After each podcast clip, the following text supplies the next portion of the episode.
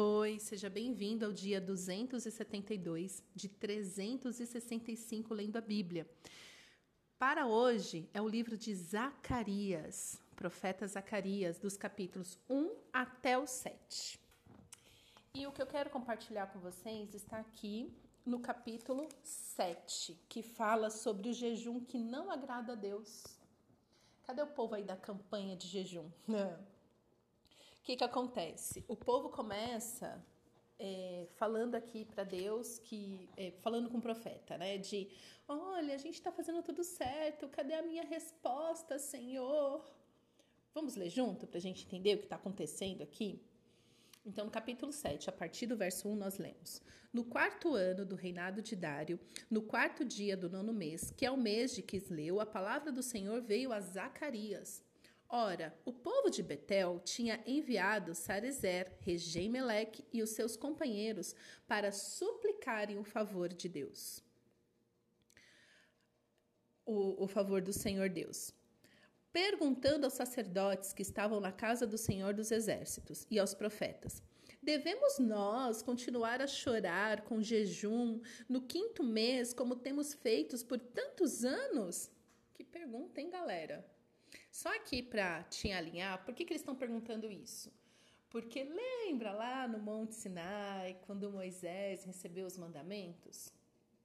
É, o Senhor não apenas deu mandamentos para eles do dia a dia, né, de, de vivência, mas o Senhor também deixou para eles dias específicos de festas, né, como o Pessa, né, que é a Páscoa, como a festa dos tabernáculos. Ou seja, o Senhor deixou ali para, para ele sete festas. E o Senhor também decretou dias específicos de jejum. Então, eles não tinham apenas que celebrar, porque nós, eu já falei que Deus ama uma festa. Então, a vida do crente tem que ser de festa sim, tá? Eu não gosto dessa teologia do sofrimento, da miséria, da desgraça. Isso não tem nada a ver com Deus, não. Isso é coisa, do, coisa ruim. Mas... É, o Senhor também é, determinou dias específicos de jejum. O jejum, ele proclama um arrependimento. O jejum é uma mortificação da carne. Então, eles estão aqui perguntando, olha, a gente vai ter que continuar fazendo isso? Aquilo que Deus determinou, sabe? Por tantos anos, a gente já tem feito isso. A gente vai ter que continuar fazendo? Ai...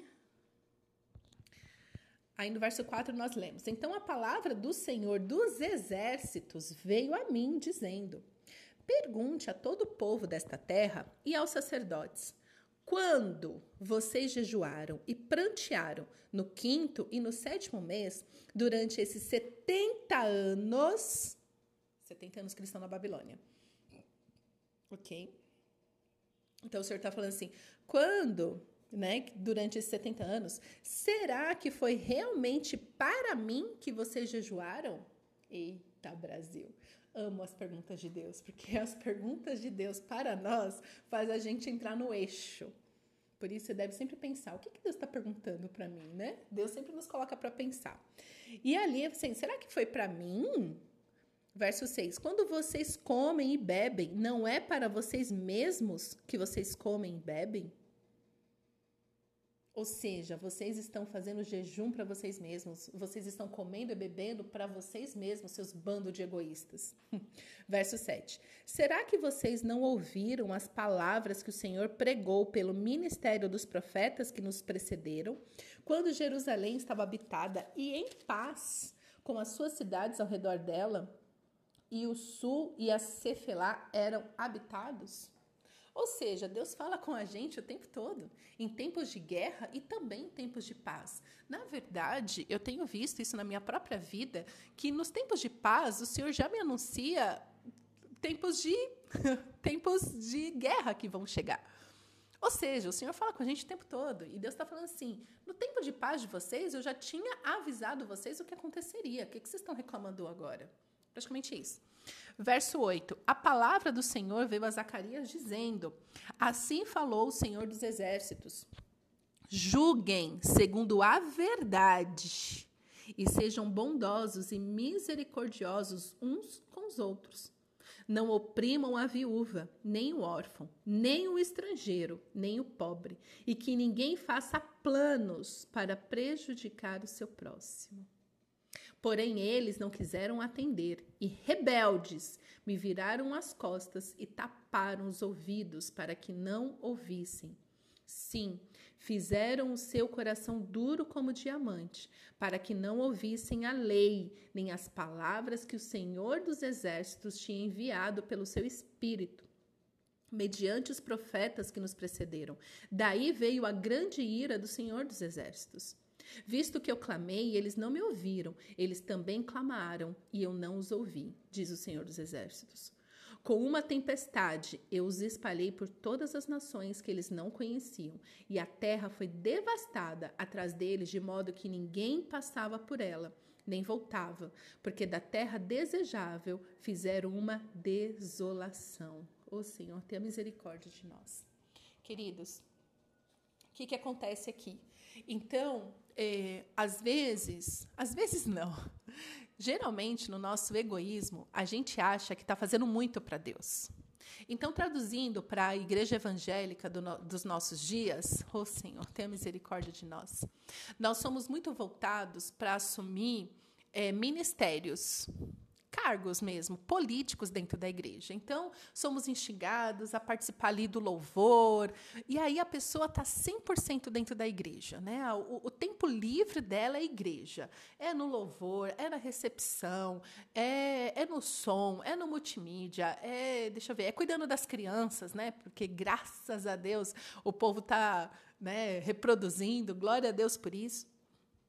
Mas, e aí começa a reclamar, começa a falar assim: Senhor, eu estou fazendo tudo para você. E, e, e cadê as minhas promessas? Cadê as minhas bênçãos? Aí, queridas, eu espero que você ouça o Senhor falar com você, como um dia ele falou para mim, Di, eu não te pedi nada disso, você está fazendo porque você quer. Se você nunca ouviu Deus falando assim com você, está na hora de você rever o seu relacionamento com o pai. Pai, eu estou fazendo tudo isso para você. E o meu pai virou para mim e falou assim, não, não, não, não, você está fazendo pelo seu ego, pela sua carência, sua cara de pau. E aqui, então, é, o jejum, né? Então, tem também algumas, algumas linhas evangélicas, né? Algumas igrejas que proclamam o jejum para dobrar Deus. Olha, Senhor, a gente tem feito esse jejum, mas não tem dado certo, cadê minha promessa, cadê minha bênção? Deus falou, ué, você não está jejuando a mim. Porque o jejum, gente, é um lugar de quebrantamento. Senhor, eu estou cego, Senhor, eu estou surdo, Senhor, eu estou mudo, eu não consigo te ouvir, eu não consigo te ver, eu não consigo nem falar.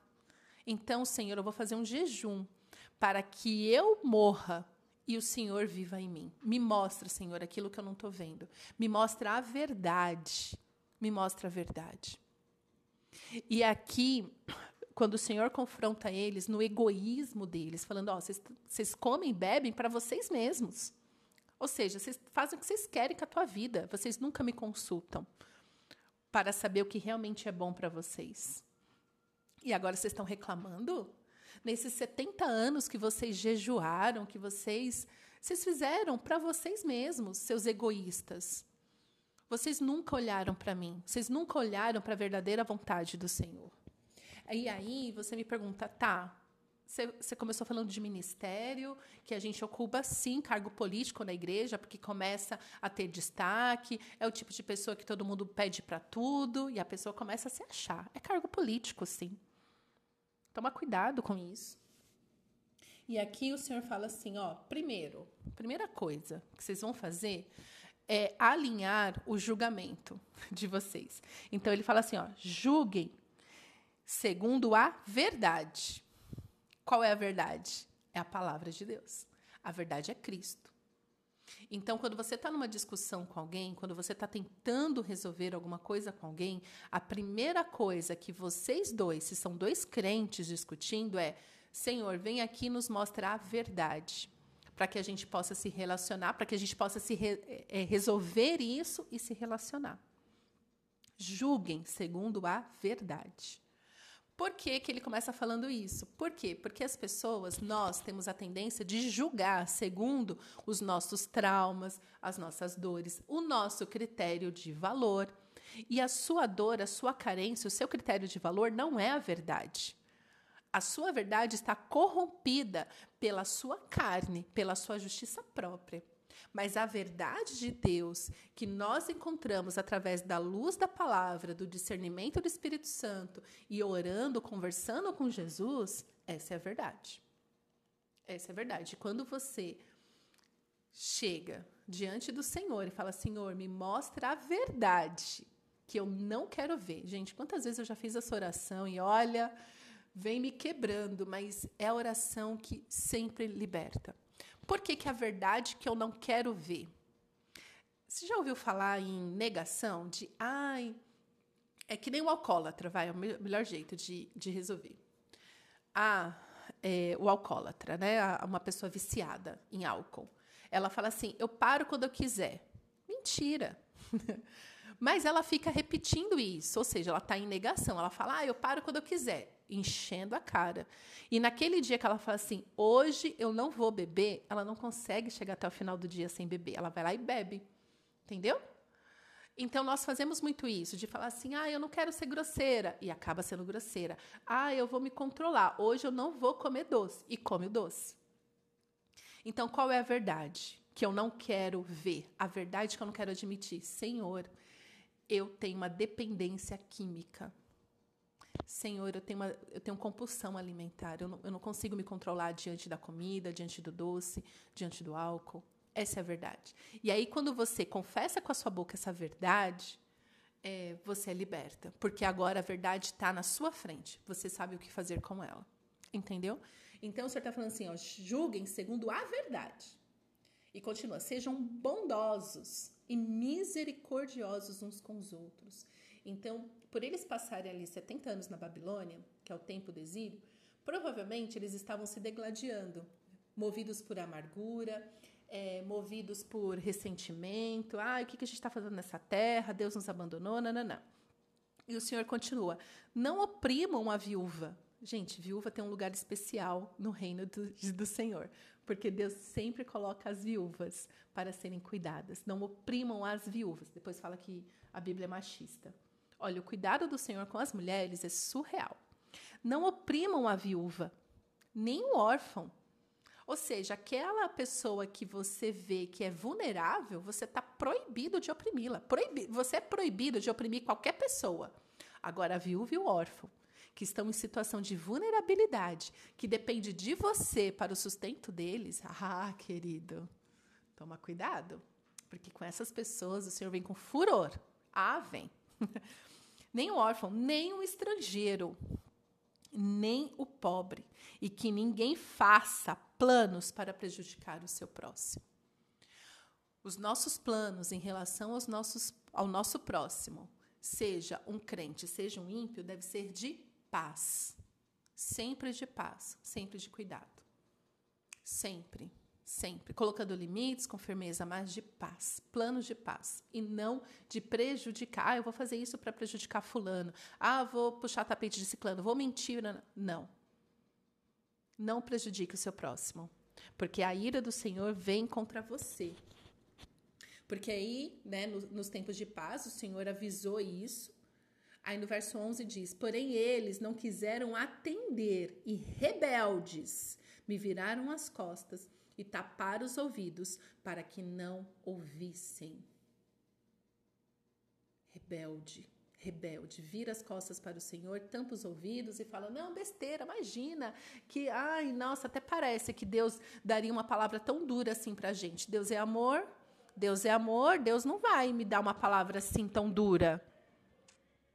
Rebeldes, rebeldes.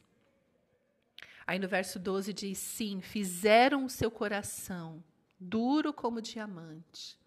É você que faz o seu coração duro como diamante, para que não ouvisse a lei, nem as palavras que o Senhor dos Exércitos tinha ouvido, tinha, oh, perdão, nem as palavras que o Senhor dos Exércitos tinha enviado pelo seu Espírito, mediante os profetas que nos precederam. Existem profetas nessa geração? Sim. Homens e mulheres tementes a Deus, te alertando, te alertando para o mal que virá se você não se arrepender. Mas está na hora de você se arrepender, para que a grande ira do Senhor dos Exércitos não te encontre. Se arrependa enquanto há tempo. Está na hora de você fazer um jejum que agrada a Deus. E o jejum que agrada a Deus é um jejum de arrependimento. Amém? Pai, nos perdoa, Senhor. Nos perdoa, Senhor, porque te buscamos para fazer a nossa própria vontade.